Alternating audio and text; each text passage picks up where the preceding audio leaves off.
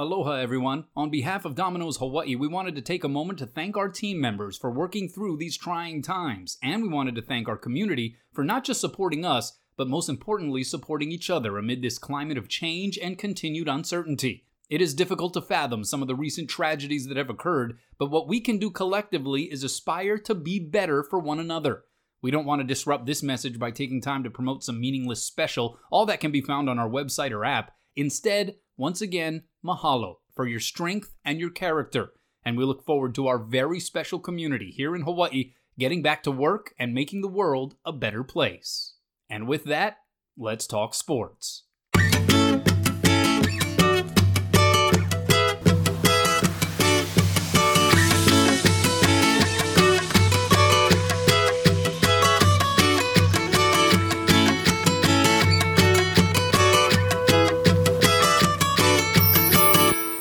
Right, Jordan, what's happening, man? Let's warm things up. Little pregame action. Last Sunday, ESPNU aired archived University of Hawaii broadcasts all day long. I guess it was for something that was referred to as National Hawaii Day. I didn't even know that was a thing. Anyway, uh, included in the archived broadcasts were Rainbow Wahine Beach volleyball, Rainbow Wahine softball, that super regional win versus Alabama that sent them to the World Series.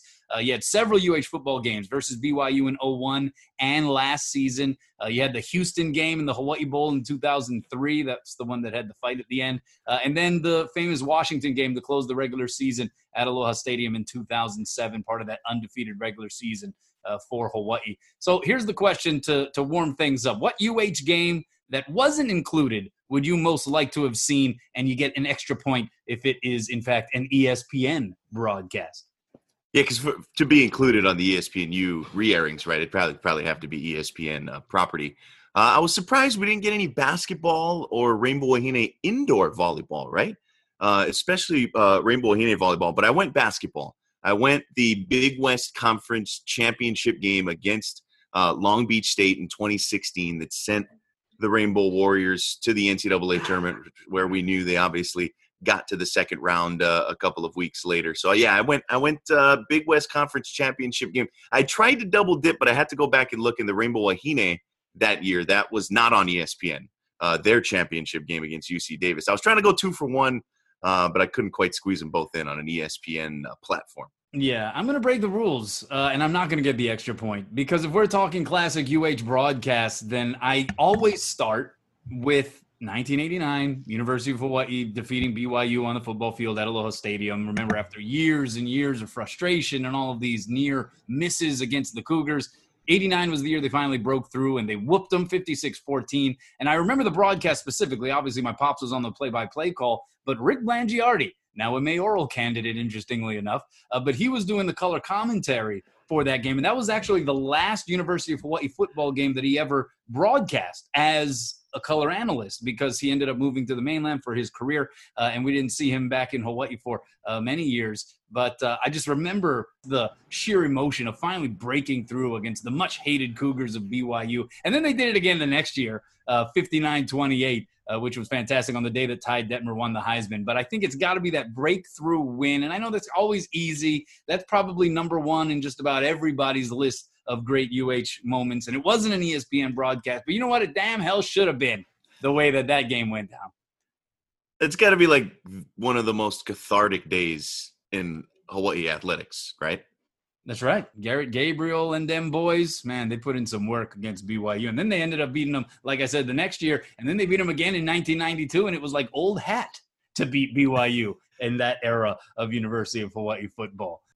All right, welcome to this episode of Let's Talk Sports with Kanoa Leahy and Jordan Helle. We're going to have Mike Onzuka on as our interview guest. He is the owner, along with his brother, uh, of O2 Martial Arts Academy. Uh, you can check them out uh, on their website. You can actually go to onzuka.com uh, to pull up the O2 Martial Arts Academy information. Uh, but he has also been a guy who is a fifth degree black belt in jujitsu. Uh, he has competed uh, in mixed martial arts. He has refereed mixed martial arts. He has been in the corner for fighters. Uh, but he has also, for about 15 years now, served as a judge. And I think on the heels of what happened in Abu Dhabi for UFC 251 and uh, what many people are referring to as a controversial split decision loss for Hawaii's Max Holloway in what was a Hana Hou title fight against Alexander Volkanovski. A lot of people are criticizing judges. That seems to be kind of a normal circumstance here after these big pay per view events, whether it's MMA or boxing. And so we're going to have Mike on to kind of give us a little bit more of an in depth explanation as to what goes into judging, what the judges themselves are looking for, uh, and if some of that outside noise and static ever infiltrates. Uh, what they are trying to do as judges, uh, just how difficult maybe of a process that is to eliminate, almost almost like mentally sequester yourself from everything that's around you. Mike uh, really breaks it down. It's, it's, it's cool, so we're looking forward to that.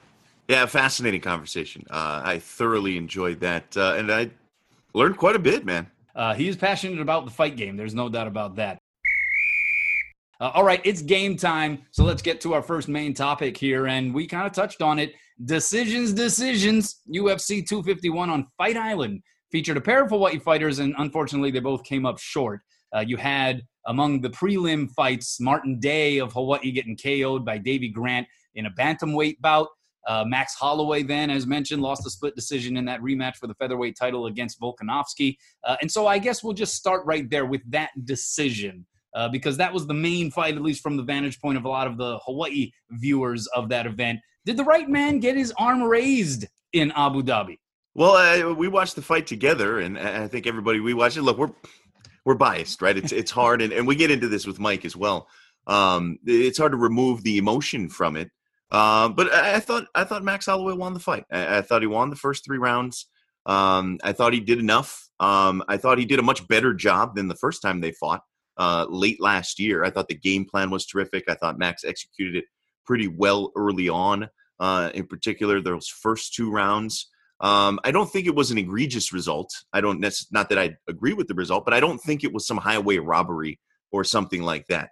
Uh, I think when you're talking about a, a, pretty good scrap, a pretty close fight, um, there's always that flip of the coin, right? It's a it's it's a subjective sport, um, and, and, so for Max, uh, I, I, think in, in, a fight that Dana White felt went his way, uh, I think a lot of the folks in the media felt went his way. Um, there are some folks out there, um, you know, who, who would have scored the fight the other way and in favor of Volkanovski, including two of the three judges there in Abu Dhabi.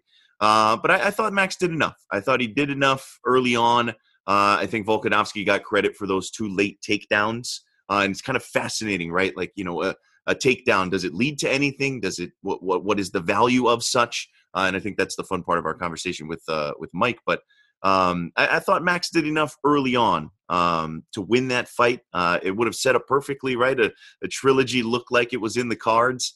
Uh, who knows what's uh, what's in the future now for Max, having you know lost his last three fights, including two uh, title fights in his usual featherweight weight class. Yeah, I didn't think it was as egregious as some people thought it was when he lost to Volkanovski at UFC 245 last December, right? There were a lot of people that were up in arms about that decision. I actually didn't agree with them. I felt like Volkanovski was uh, clearly the winner in that particular instance. This one was obviously a lot closer, and I was with you. Uh, we were watching it, and we both thought that Max Holloway did enough to win the first three rounds, uh, and so it really wouldn't have mattered. I mean, Volkanovski would have had to knock him down uh, and and really supply some legitimate damage to make up the ground in those last two rounds. So we kind of thought that basically Max was just riding the wave home to reclaiming the belt, and then they'll have to do the trilogy fight, and all's well in UFC world, right?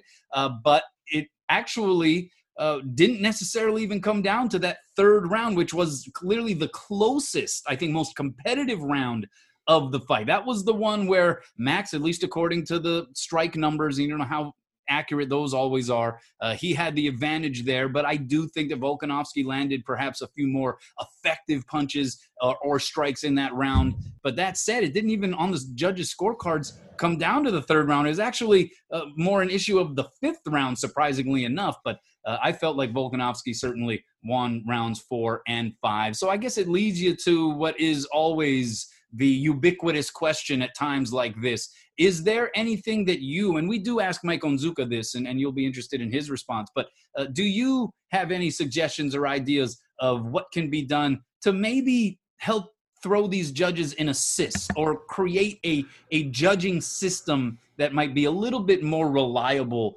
or credible or just overall accurate? Yeah, I think um, some uniformity, right? Uh, and it's always difficult because when you talk about leagues, right? I mean, we're talking about mainstream leagues, team sports, the NFL, the NBA.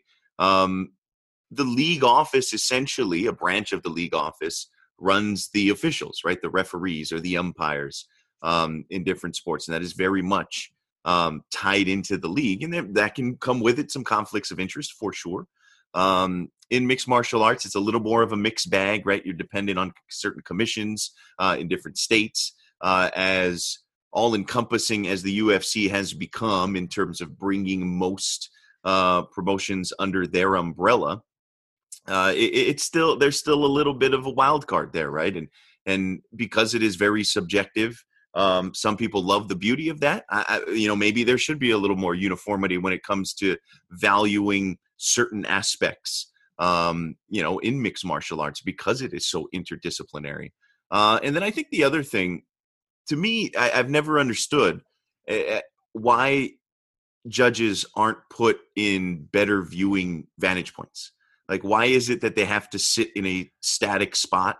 Can they not move around? Should they be more elevated? Right? I mean, because it's such such a different view than what we get at home, uh, where we're basically looking at the fight sort of from a bird, maybe not a bird's eye view, but from a top down perspective, uh, where judges are you know sitting ground level uh, and looking at it from a bottom up perspective. Uh, there are nooks and crannies in that octagon where you're maybe not going to get a great view if they're on the clear opposite side of the cage. Uh, so I, I, just feel like they we should be able to give them a better view of the fight that they are judging, right? And not just be reliant on hey whatever side of the cage the fighters decide to to engage on and and where this guy happens to be sitting he or she the judge uh, just you know because that's the the seat assignment they drew uh you know pre-fight i i feel like we could do a better job on that yeah, maybe even just adding a judge or two. You know, you probably wanted to yeah. keep odd numbers, but we were talking about the idea maybe you add two more judges, uh, and whoever has it most lopsided going one way and most lopsided going the other way, you remove those two scores, and then you're left with the three that are more in the middle. And, and I mean, I don't know if that even necessarily changes the dynamic under circumstances like this. Uh, but I think maybe just adding more eyeballs is always something that can help. If you're talking about uh, just their positioning outside of the octagon, maybe we just add uh, a couple of more judges to be able to get better views of what's happening and uh, a more collaborative overall score and calculation. I think that that can always uh, kind of help. But it'll be interesting when you listen to Mike Onzuka and the way he watched the fight initially as just like a fan at home, like all of us, and then he rewatched it the morning after with the sound down and you'll be interested to hear how he saw the result of the fight that second time around compared to the first. Uh, good stuff coming up there with Mike Onzuka. I was also disappointed as we get further into the UFC 251 discussion uh, with the main event because we were talking in our last episode how stoked we were that Jorge Masvidal was the late ad to fight Kamaru Usman for the welterweight championship. Uh, but Masvidal, who took the fight on six days' notice, uh, he looked pretty gassed at times. And, you know, he is a guy who has always sort of bragged about uh, how he's never not training. He's always training. We talked about this in the episode. And then when he came out, you know, he didn't look like he was in the, the greatest of vintage Jorge Masvidal shape. And he even admitted to such afterwards in his press conference and said, Hey, look, next time I get in the octagon, next time I get a title shot, hopefully with a full camp, uh, you'll see a better version uh, of me. But he's probably going to have to maneuver a little bit to get back uh, into a matchup with Kamaru Usman after Usman basically clinch controlled his way uh, through the entire fight and was able to score an innumerable amount of takedowns. Uh, Usman has now won 12 straight fights. What should happen next for these two fighters? I mean, do you think that uh, Jorge Masvidal did enough without a full training camp to earn maybe a, a second crack at it? Yeah, you know, it's kind of interesting, right? Because I, I, I think it was set up in a no lose type of situation for Masvidal because he's the guy who comes in on very short notice. He is the electrifying uh, fan favorite, at least just from an entertainment value. Uh, and so if he loses this fight, there's there's a fairly built-in excuse. Uh, if he wins the fight, great, right? He's now the title holder. Uh, and so we've already seen those built-in excuses brought up. And so I get it right? Um, but the guy who was originally going to get the shot was supposed to be Gilbert Burns before um, he fell ill, and so I, feel like it should be Gilbert Burns, right? After what he did to Tyron Woodley, uh, what was it last month? Uh, the dismantling of him, and and it, it was supposed to be him. So it's kind of hard to say that you know Masvidal did enough in a fight where he pretty much got dominated. Um, you know, to, to to have him run it back. I don't think he should be dropped down the order too far. Um, and, I do think had he been in better shape, it would have been a much different type of fight. Uh, but it is what it is, uh, as Max would say. And so I, I, think it should be Gilbert Burns. I, I, think he should be the next challenger for Usman. Who knows what Masvidal is, is going to try and um, finagle if he can't get the title fight. Uh, right, we've seen him paired up in some of the BMF fights. Uh, they basically created it, heck, for him and him and Nate Diaz. Um, you know, do they run that? I don't think so. But, but, a guy like Leon Edwards makes a lot of sense, right? A kind of an eliminator type of deal um, for him. They'll find somebody exciting to pair him with. Uh, but I do think it should be Burns next. Yeah, I don't. I don't think this is necessarily something that you you run Hana Hou style, uh, run it back right afterwards. Because you know, I love Jorge Masvidal, you know that. Uh, but it wasn't a particularly impressive showing overall. I think he showed the kind of heart and grit, certainly in character, uh, that Gamebred is known for, right? He, he didn't give up. He actually wrestled pretty well with this master wrestler that is Kamaru Usman. Um, and he hung in there for five rounds, uh, even though he was getting uh, dominated in that, that clinch control style and effort uh, of Usman. But yeah, I don't think it was a, a strong enough overall outing uh, to really urge Dana White or whoever to give him another crack at it immediately. I think he's going to have to kind of once again get back in line and, and earn his way uh, back into another matchup with Kamaru Usman. But I hope that it does eventually happen, and I would like to see what Masvidal can do with a full training camp. All right, we move on, and we're going to talk about University of Hawaii's shrinking football schedule. UH's first four games on this 2020 schedule have effectively been canceled because of the COVID 19 pandemic. Uh, Fordham, we talked about it on the last episode, they had to drop out of their game with Hawaii at Aloha Stadium after the Patriot League mandated that they weren't going to allow their institutions and sports programs to fly for any road games. Uh, so that game got nixed. And then the Pac 12, on the heels of a Big Ten announcement of the same sort, uh, said that they were going to play a conference only schedule for all fall sports. And so, wouldn't you know it, Hawaii had three Pac 12 teams uh, scheduled in the first four games, including road games at Arizona to start the season and at Oregon. And you know, those are pay games when you're playing on the road. And so that's significant money that Hawaii is going to lose out on uh, if they aren't able to replace those games. Uh, but Arizona, UCLA, and Oregon were the three Pac 12 opponents. Uh, how did this news hit you? I know that you and your pops, big Oregon fans, so you were probably looking forward uh, to that matchup, generally speaking. UCLA was going to play at Aloha Stadium for the first time in like 80 years. So that was something that people were excited about uh, as well. How did this news hit you? Yeah, I, I think we could see it coming, right? It's kind of interesting. We, we talked about it on the podcast after the Fordham news, uh, where we thought non conference games in general were very much uh, iffy at that point, and and we're seeing the trend right already with with the Big Ten, with the Pac-12, um, and, and so it is a major bummer for UH fans because I think a schedule like this, uh, and we've seen this fairly consistently over the last few years from the University of Hawaii. There, that, that's an exciting schedule, right? You get, uh, you know, UCLA coming to town. You get another couple of cracks. We saw what they did with the Pac-12 opponents last season, beating Oregon State, beating Arizona uh, you know, and and uh, a great road trip to Seattle, which they didn't win, but for fans, right? Those are the ones where where you you talk to your travel agent because those are the games you want to go to. Um, that trip to Eugene was one that uh, me and my dad had talked about of going to before all of this kind of came about, right? That would have been pretty fun. Um, so hopefully they can secure dates in the future. I'm sure attorneys are going to be looking at trying to get the money that was owed to these teams. I'm sure there's some some legalese in there, some force majeure clause or something like that uh, that may allow these teams to back out. But but hopefully, you know, these games can be played in future seasons, or at least these matchups can take place um, in future seasons.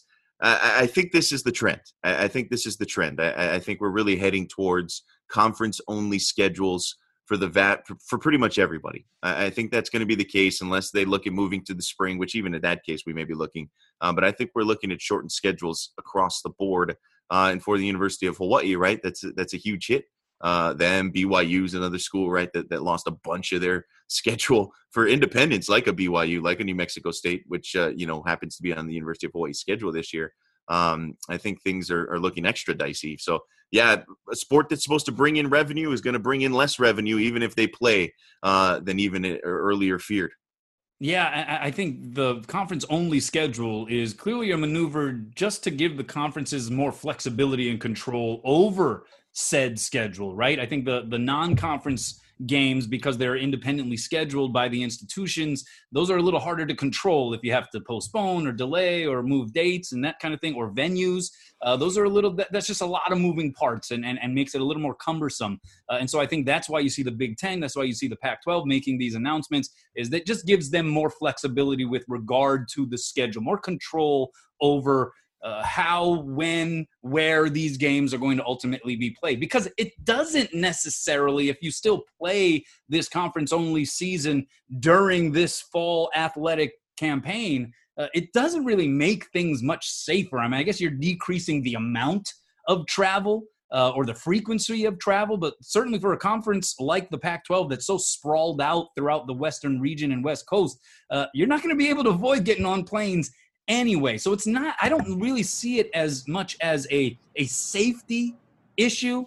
Uh, I think it is, in some instances, a cost cutting issue, right? Because you're talking about Oregon uh, and Arizona don't have to then pay the money to a school like Hawaii that's coming in to play them. Uh, and I also just see it as it just gives them more control over how this thing looks ultimately, if it is played in the fall at all, or even if it's moved back to the spring.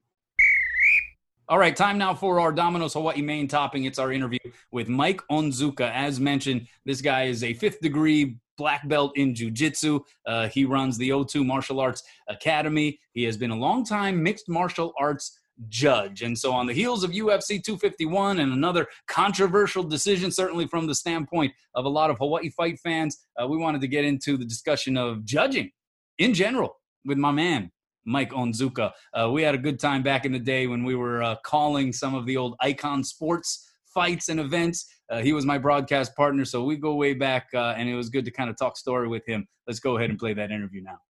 All right, Mike. Great seeing you. Good talking with you. You're looking fantastic, by the way. What's what's life been like here for you as of late? Pretty much business as usual. Like, uh, fortunately, along with the the school that I own, uh, O2 Martial Arts Academy with my brother. So that we're kind of doing. Obviously, we're closed down. So we're doing all these Zoom classes. So I've been doing all the Zoom classes out of my house. And luckily, my kids, I got my kids over and forced them to kind of be my partner to run these Zoom classes remotely. So that's been kind of fun to kind of interact, you know, interconnect with people. And I still have my day job. I'm an engineer at uh, Ground Control Cell Fire Alarm System. So that's even probably even worse. I'm used to working at home anyway, but um, you know now there's no separation between work and home. So literally, I, I wake up, I work you know, the only time I get out is to eat, use the bathroom, and back to work, and I basically pass out. And then otherwise, doing the Zoom class of jiu-jitsu, I'm like working 24/7, right? so I'm sure it's kind of like everybody, you know, like there's no separation of church and state. You know, there's no home life and work. Everything is work now. You know. I don't know. When you're a sportscaster and there aren't a lot of sports going on, there's a little bit more free time on our hands. So it's good to hear that you're uh, keeping busy here under the circumstances. Uh, but you have also been a judge for mixed martial arts fights and events for about 15 years. Uh, and so, obviously, every time there's a UFC event, I mean, heck, even a boxing pay per view event, uh, the conversation tends to revolve around, especially if it's a, deci- a decision, the judging. Uh, and there's a lot of criticism that takes place, a lot of second guessing. Uh, basically, it is an exercise in judging the judges. Uh, let's start, though, with that UFC 251 card, and specifically the Max Holloway split decision loss to Alexander Volkanovski. What were your impressions of how that went down and, and the ultimate results on the scorecards? Yeah, so, so first of all, I, I find that because I judge so many fights, like when I'm in a judging mode, I'm in a totally analytical mindset, you know, and I don't enjoy the fights that I watch as a judge. Yeah, I turn off my emotions. And so I'm not emotionally involved. I think anybody who's emotionally involved as a judge, it taints their view of the reality of the fight. Yeah, so that's number one. So when I was watching it, because I watch a lot of fights, and, and the UFCs, obviously, I don't really get to judge at any of them.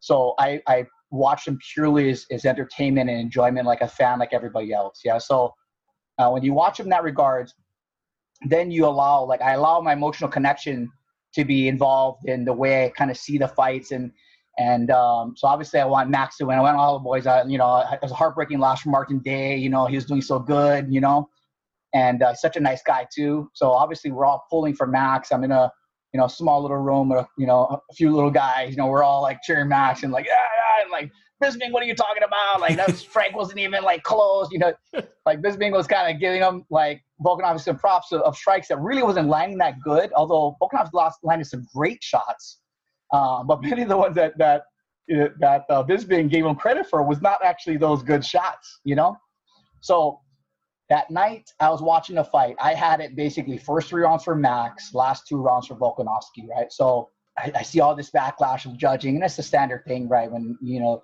maybe the most popular guy, you know, um, and that everyone wants to win doesn't win, and all of a sudden there's, you know, this the judging is terrible, and let's re, you know, yank these judges out, whatever. And I was thinking, okay, and then um, I expect that from the Hawaii fans, you know what I mean? So everybody's all, you know, and and rightfully so. We're we back, you know, we got BJ versus GSP. I went to both, you know, BJ GSP fights, and of course I'm 100%, you know, for BJ, and that was a little more decisive, you know.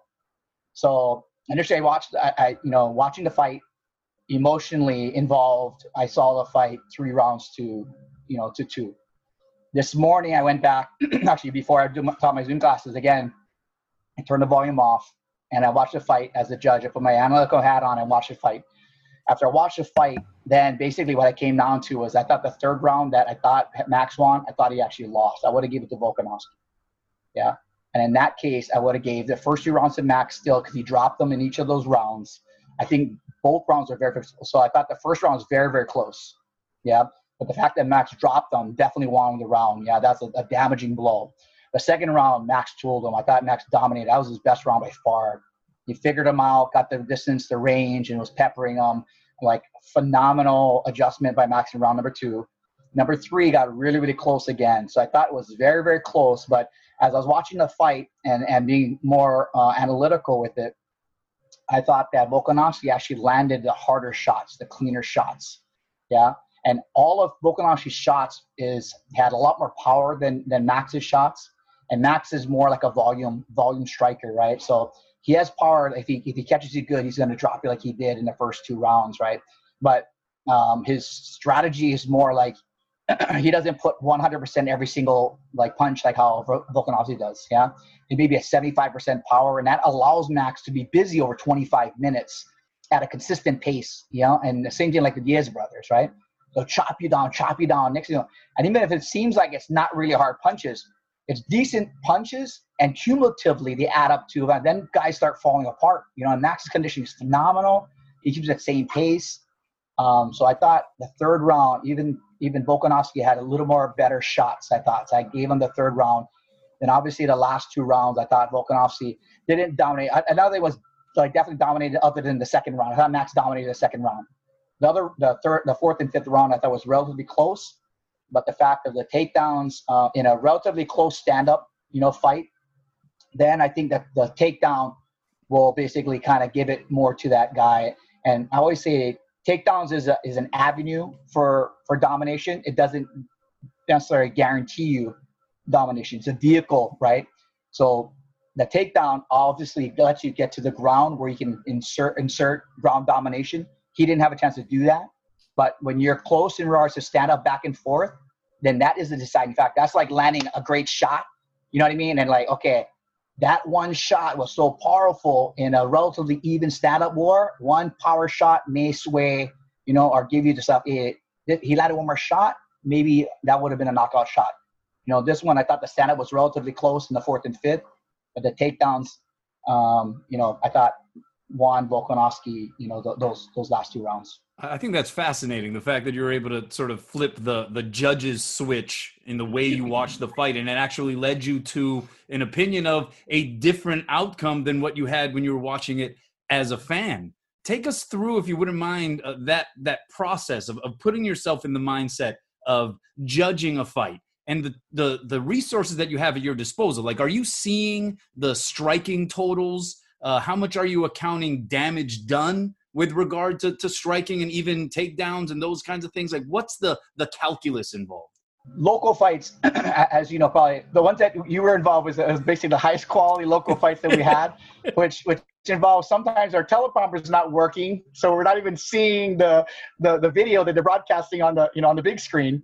So you know, you you've experienced the troubleshooting where we're actually nudging each other in the leg to say like, hey, you know, kind of kick ourselves back and forth and when we should jump in and stuff like that. So imagine the, the vast majority of the fights that I judge, like literally it's me, a pen and paper, and the fight, right? We don't have access to teleprompters. The only ones really was um, you know, the very, very few. I think Bellator was the one, obviously, that, you know, high quality event where we had teleprompters.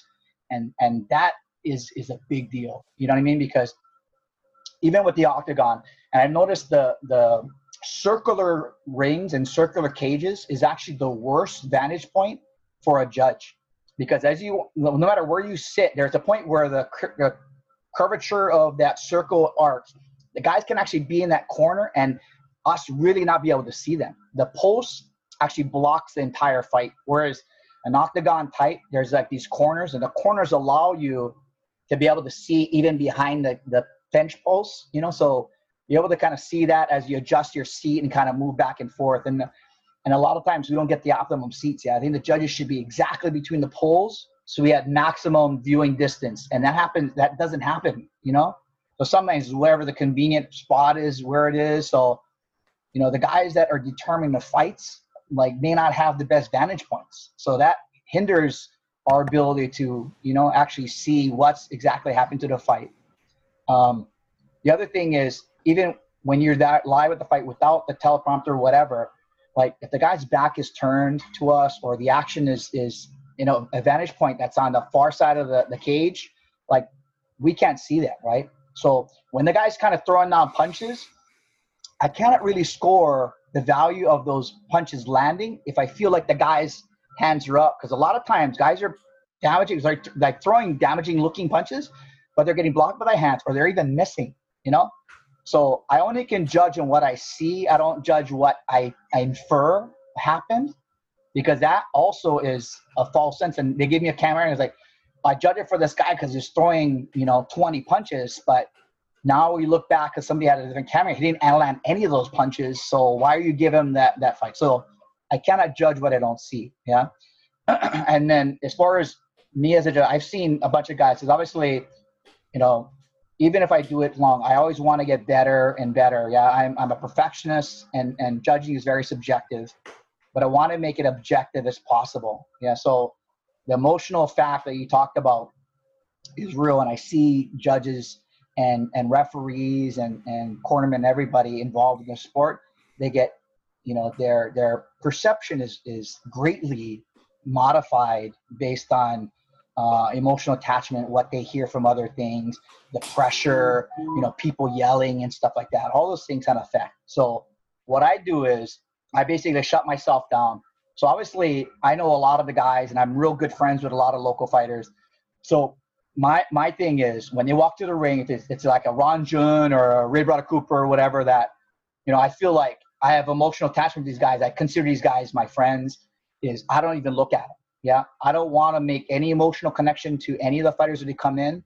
Like my job is like, to to block all that out, tunnel vision myself to specifically facts on the fight. You know, so if you allow even like emotional connection, hey, what's you know, obviously I've been doing so long, I can. It's easier for me to do that because I trained my mind to do that.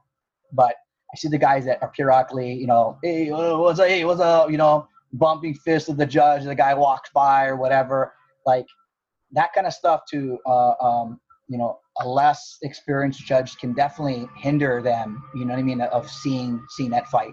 I owe it to the to the, DC, the DCCA, right, the organizing body that basically licensed us.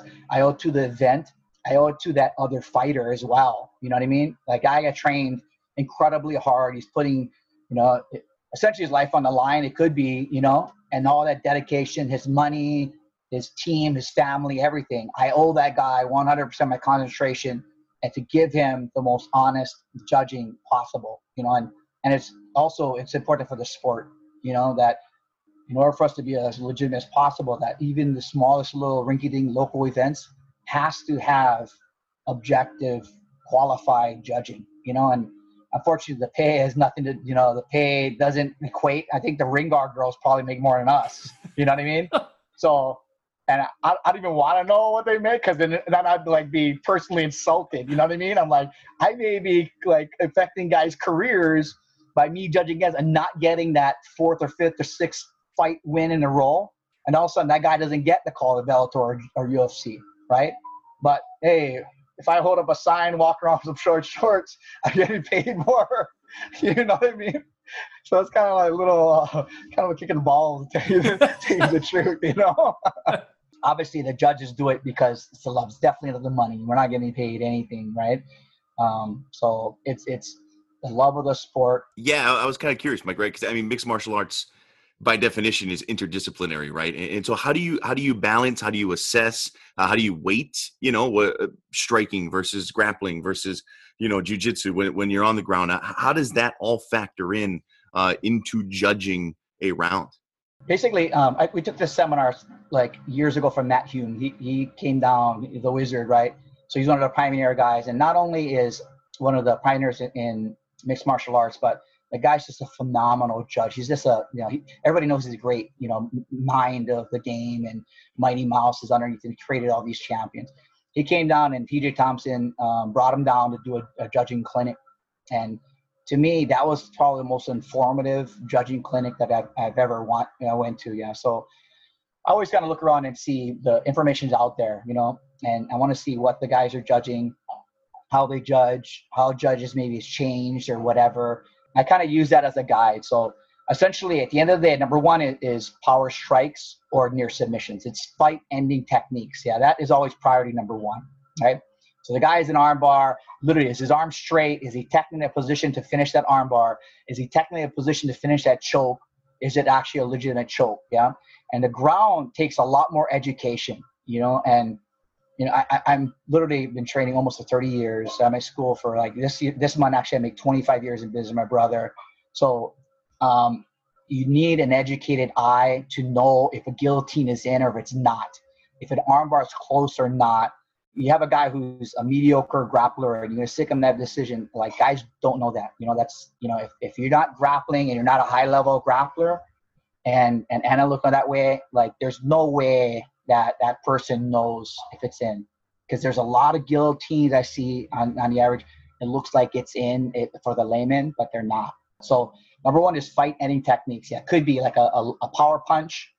Uh, it could be a, a kick, maybe to the body. And how you basically gauge that is um, like Max talked about in one of his interviews. Right? So when he analyzed his last fight with Volkanovski, um, when they commented on, on strikes, he heard that slapping of the kick. You know what I mean? And the sound of the kick when it's slapping is not as powerful as the thud. Yeah. So the thud and that thick little, that means like, you know, ankle or shin hitting hard, like tissue. And if that's an impact, right? Kind of like you hit a baseball bat to a, you know, something solid. Yeah. It doesn't go ding, ding. It goes doom, doom. You know, it's a louder, you know, and then you basically see that. The other thing is you can basically see by the reaction of the fighter. Yeah. So when you hit a guy and the guy responds, and a lot of guys are trained, they're like, oh, no, no, nothing, nothing. Max did it. Volkanovski did it.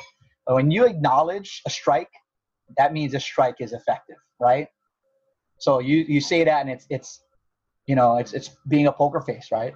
Like, oh, no, no, you didn't hurt me whatever. I'm like, yeah, yeah, yeah, it hurt. If you acknowledge it, it hurt. Second thing is, where does the fight take place? Is it more standing or is it more ground? Yeah. So what Matt Hume's kind of explaining in the seminar was, was very enlightening is if the fight remains standing three minutes out of the five minutes, then the standing techniques are basically a higher value than the ground techniques. Yeah. Especially if the ground techniques are not close to near submission. Yeah, so let's say we go all to ground for one minute, but I got you a deep guillotine. I almost rear naked. I almost arm lock you, and then we stand up. We pepper each other for four minutes. Yeah, and stand up, but no real power shots. And obviously, because the fight ending techniques were closer for the ground, even for a shorter duration, that goes back to the fight ending techniques. That holds a higher priority in regards to judging criteria. If the fight's standing more, like three minutes out of a two, you know, five minute match, and they're peppering each other and there's domination on one fighter than the other. Then we go to the ground, but it's more scrambles, maybe some ground and pound, but it's not really effective or it's not damaging fight ending type of blows. It's maybe effective. It becomes effective. That's why I say effective, you know, stand up or effective octagon control, effective striking or effective ground ground techniques. And then I always do that, and then I call that the duration of domination, right? So who, which fighter controls the, the domination of the fight for how long? When guys say, "Oh well, the guy's trying to steal steal the round in the last 30 seconds," yeah. If you're able to steal a round in the last 30 seconds from a judge, then the judge's not really doing their job, you know. So if the guy fought and was winning the three minutes of a five minute round, and the guy basically won the last two minutes, but it's equal level of domination, you know what I mean? Then literally duration domination says the guy won the round because he dominated the round three minutes the more versus two minutes. And then the last thing is aggression. Yeah. So if everything else is consistent, yeah, the guys are like stand up, and stand up happens a lot where you know guys are tagging each other and they're doing decent shots, but nobody's really hurting each other. Both are kind of doing relatively close amount of, of strikes, you know, not necessarily to the, you know, to the count, but relatively close where it looks even standing up. Then it becomes who's the aggressive fighter. It could be the guy who's dancing around, moving around, but he's striking and landing, but he's moving or not getting hit. That is the ultimate form of, of kickboxing and even jiu-jitsu, right? So put yourself in positions that allow you to dominate or submit, but cause a, like receive the least amount of damage. Yeah, so effective striking, takedowns, uh, submissions, near submissions, positional control, because positional control is also ground domination, right? So the guy can also dominate standing against a cage, like uh, Kamaru Usman, right? So Usman dominated the fight not because of striking and not really because of the ground. He dominated the cage control. So it's, it's definitely not the most entertaining fight, but I always say it's not the most entertaining fight that always wins, right? It's the guy with the that has the best strategy and implements the best strategy. That's the that's the winner of the fight. What about the idea that's been gaining a little more traction of uh, an open scoring system, where basically the judges' cards are posted for everyone to know uh, where each fighter stands from round to round? Uh, would you be in favor of, of a change like that to the scoring system? Yeah, so I've had mixed feelings about that. So I've been watching a lot of like debates and podcasts or whatever in that regard. And guys have a lot of different things. I always feel like before you finalize your decision, you know, it's always good to be able, like, you have to be open to all these things. What literally makes the sport better, right? So, does it make the sport better for the fighter? Does it make sport better for the viewing audience? Does it make sport better overall or, or whatever? So, entertainment value, right? To me, I like the fact of that you don't know at the end of the fight who's winning the fight, right? So everybody is the edge of their seat when Max is standing there, and everybody thought he won, but nobody was really, really sure, you know? So I like that anticipation and that excitement of not knowing who won. Do I have to stay there and watch the end when I already know what's going to happen? I'm going to go and either change the channel, watch something else. In MMA, we all that, always have that excitement and that possibility of the guy basically winning that fight at the last moment. Yeah, so that Rozenstruik versus Alistair Overeem is a good example, right? Alistair was tooling the whole fight. The last 10 seconds, him with that hit, blasts his lip open, and the referee actually stops the fight, and Rozenstruik wins the fight when he really had no business. So I think part of the excitement in MMA is the fear, the the the uncertainty, right? Mm. They always have an opportunity to win. But the other part of the excitement is is not knowing who wins until the very end. Is there such a thing? You hear it all the time. Uh, to to beat the champ or to be the champ, you got to beat the champ, and you, you have to do so convincingly, particularly if it goes to the cards in a decision at the end of the fight. Is that a real thing? As as a as an experienced judge, do you give any element of benefit of the doubt to the guy who at that moment has the belt? I don't. And any judge that says that admits that should be thrown out. Because, like I said, it's the same thing about the home fighter versus a visiting fighter, right? So just because the guy's from Hawaii, he's having an event in Hawaii, it's my job as a, as a judge to, again, be as objective as possible. Yeah. And it's the same thing. It carries all the way through the championship. I don't care if the guy's like 20 time defending champion, right? I owe it to the challenger to basically see these guys as two individuals fighting and quantify and and judge the fight on a per round basis. And it shouldn't matter. It shouldn't matter against guys got carried on a throne like prince Naseem Hamed or or any of those guys. I don't care. He rides in on a horse man. Like, I, I don't i don't care.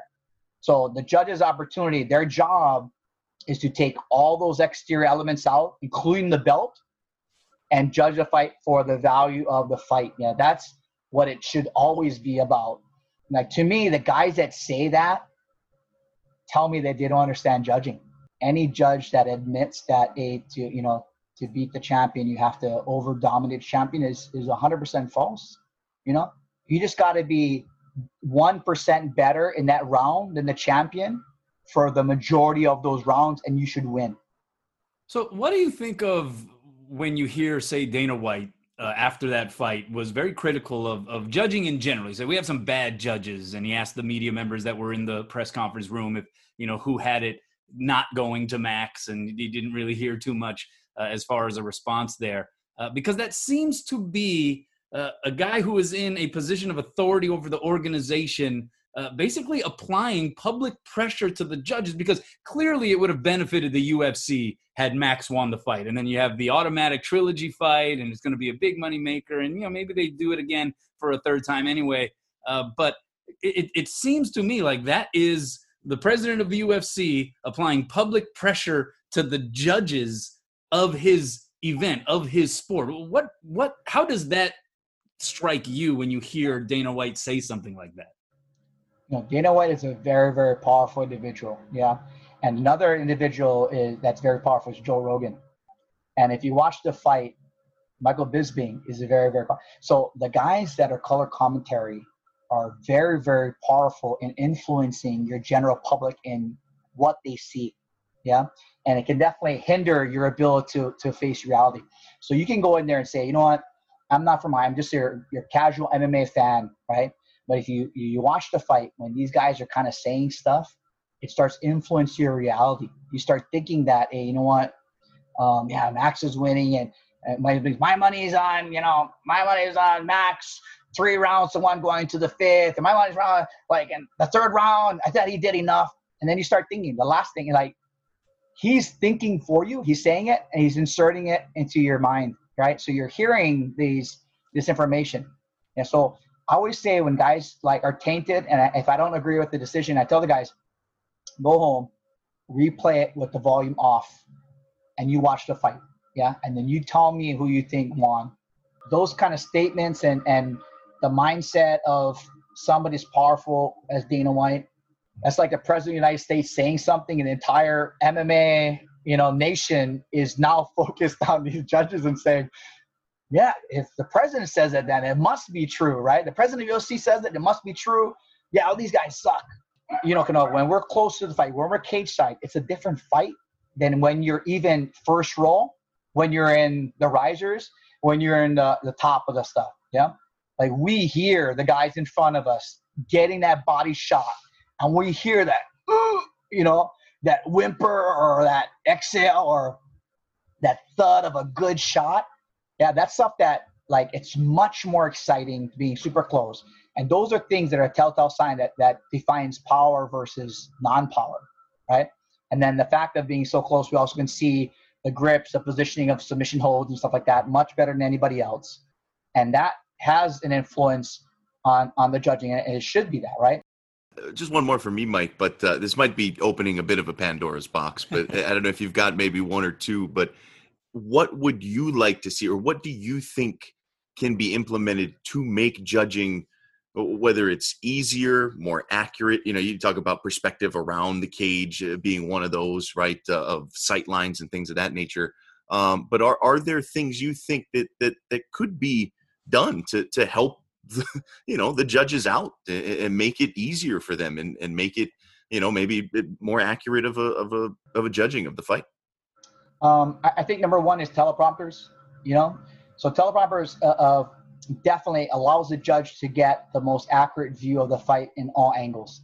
The second thing I think is the qualifications of the judges. Yeah, so uh, I'm not saying the guy needs to be a black belt in jiu-jitsu to know. Like I got, you know, one, one of to me one of the best judges in, in Hawaii that no longer judges anymore uh, is a pro belt jiu-jitsu, but it's an advanced level of grappling and um, kind of advanced knowledge of, of kickboxing to, to be able to judge, right? So in mixed martial arts, you can't get a guy who's a very, very high quality kickboxer but has no understanding of the ground judging mixed martial arts because you're doing the grapplers a disservice. And then the other thing is nationwide training or having a guy like a Matt Hume or, or somebody who's a qualified judge, like put out these these classes that local judges are able to access. And now with, with Zoom and, and everything available, I think that's part of it. Like continuing education would be good, but accessible continuing education, but also has to be affordable. So it's hard to basically the amount we get paid to even, you know, pay for the judging licensing fees and then the fact on top of that is go out and pay for this continuing education. That would be 100% out of our pockets to do that. And, and our stuff is it's continuing education, right? Like going out and reading the latest um, unified criteria on the definition of a downed opponent, right? And that's very, very important for referee more than a judge. But if anything actually changes the aspect of judging, to have that ability to kind of go there and require and maybe the DCCA or, or the governing authority requires judges to do that if the, the resources are available. Well, just hearing you bring up some of the names from the past, and um, one of the highlights of my career was those old icon sport days and calling those fights with you uh, for the broadcast, and you know they were putting it out on DVD back in those days, and um, it just brought a lot of really fond memories back. And uh, not too many people have seen the game from all the different angles that you have. So uh, we can't thank you enough. We appreciate you spending uh, the time with us to, to talk about this and, and to kind of delve into the intricacies of, of judging. I, think it's it's a story that hasn't been told uh, eloquently or completely uh, over time, and so I think it, it probably benefits uh, fans of, of the fight game to to hear some of that. So thanks a lot, Mike. It, it, was great talking with you, and and hope to do it again sometime. Yeah, I appreciate the time, guys, and and the opportunity to kind of give that side, right? Because we always kind of get things roll downhill, and usually we're the judges are on the bottom of the hill. So I appreciate like even having an opportunity to kind of say this. And like I said, it's it's a it's a thankless job. The guys do it because of love of the sport, you know, and you know love it, and we're doing our best and making these you know second by second decisions. And I'm not saying that all the decisions are right all the time. And if everybody sat down like I watched the fight today, right? and in an analytical hat, and I changed my mind about a round that I thought I was pretty definitive. So um, we got to keep that in mind. And and the last thing is, is these uh, judges are people too, right? right. So all, all, judges matter is the movement that we're going to start. yeah, it's a it's but, a tough job, but somebody's got to do it for sure. Yeah, um, yeah. It was fun to kind of you know have that opportunity to, to do commentary with you and and and be you know ha- enjoy the fights, right? Vocally yeah. enjoy the fights and great, you know, the, the chemistry we had together and, and, and that, that is like my funnest time. And I appreciate all the promoters giving the opportunity to kind of jump and, and do different hats, right? And yeah. experience all these aspects of it and, and meeting guys like you. I appreciate the time and um, definitely would be, I love to do it again. Right on, brother. Well, have a good one, man. And good luck with the academy and, and the job and all the other busyness that you're involved in. Take care, bro. Thank you. See you guys. All right, big thanks once again to Mike Onzuka for jumping on with us. Let's go ahead and take a break when we come back. Post game time, our best and worst. For our listeners on the Valley Isle, the Maui Flag Football League is on this summer starting as early as July 1st. The MFFL is a youth flag football league for boys and girls ranging in age from 3 to 18, broken up into divisions of seven different age groups representing five districts Upcountry, Wailuku, Kahului, Kihei, and Lahaina. The goal of the MFFL is to teach the game of football without the worry of violent contact, concussions, or weight cutting. It's all about having fun, being active, and making new friends while reinforcing important values like teamwork, perseverance, and respect for your fellow players and coaches. For more information on the Maui Flag Football League, please call 808 280 7513 or email mauiflagfootball at gmail.com and get signed up. All right, back to the show. All right, Jordan, post game time. Best and worst. Give me your best here for this episode of the pod. Yeah, my best. Um, interesting article that I came across. Uh, I guess first it was reported at Rugby Pass. Uh, I saw it on ESPN as well. Uh, but Major League Rugby, kind of a growing league in sport here in the United States. It's the domestic professional rugby league. We've seen uh, Seattle be very good. The Sea Wolves, uh, including with um, uh, our guy Vili Tolutau from Maui, part of uh, some championship teams. On, but apparently, uh, a Hawaii organization has submitted an official bid to be an expansion uh, franchise, uh, Kanaloa, Hawaii. uh, and it is backed by five former All Blacks players. Uh, that's uh, the New Zealand national team. So five former stars with the New Zealand national team are backing this bid with some Hawaii folks. Uh, rugby's big in Hawaii. It's professional sports. We've it's been a very mixed bag, right, in terms of success, uh, and especially in this economic climate. But hey, if they can make it work, that'd be pretty awesome.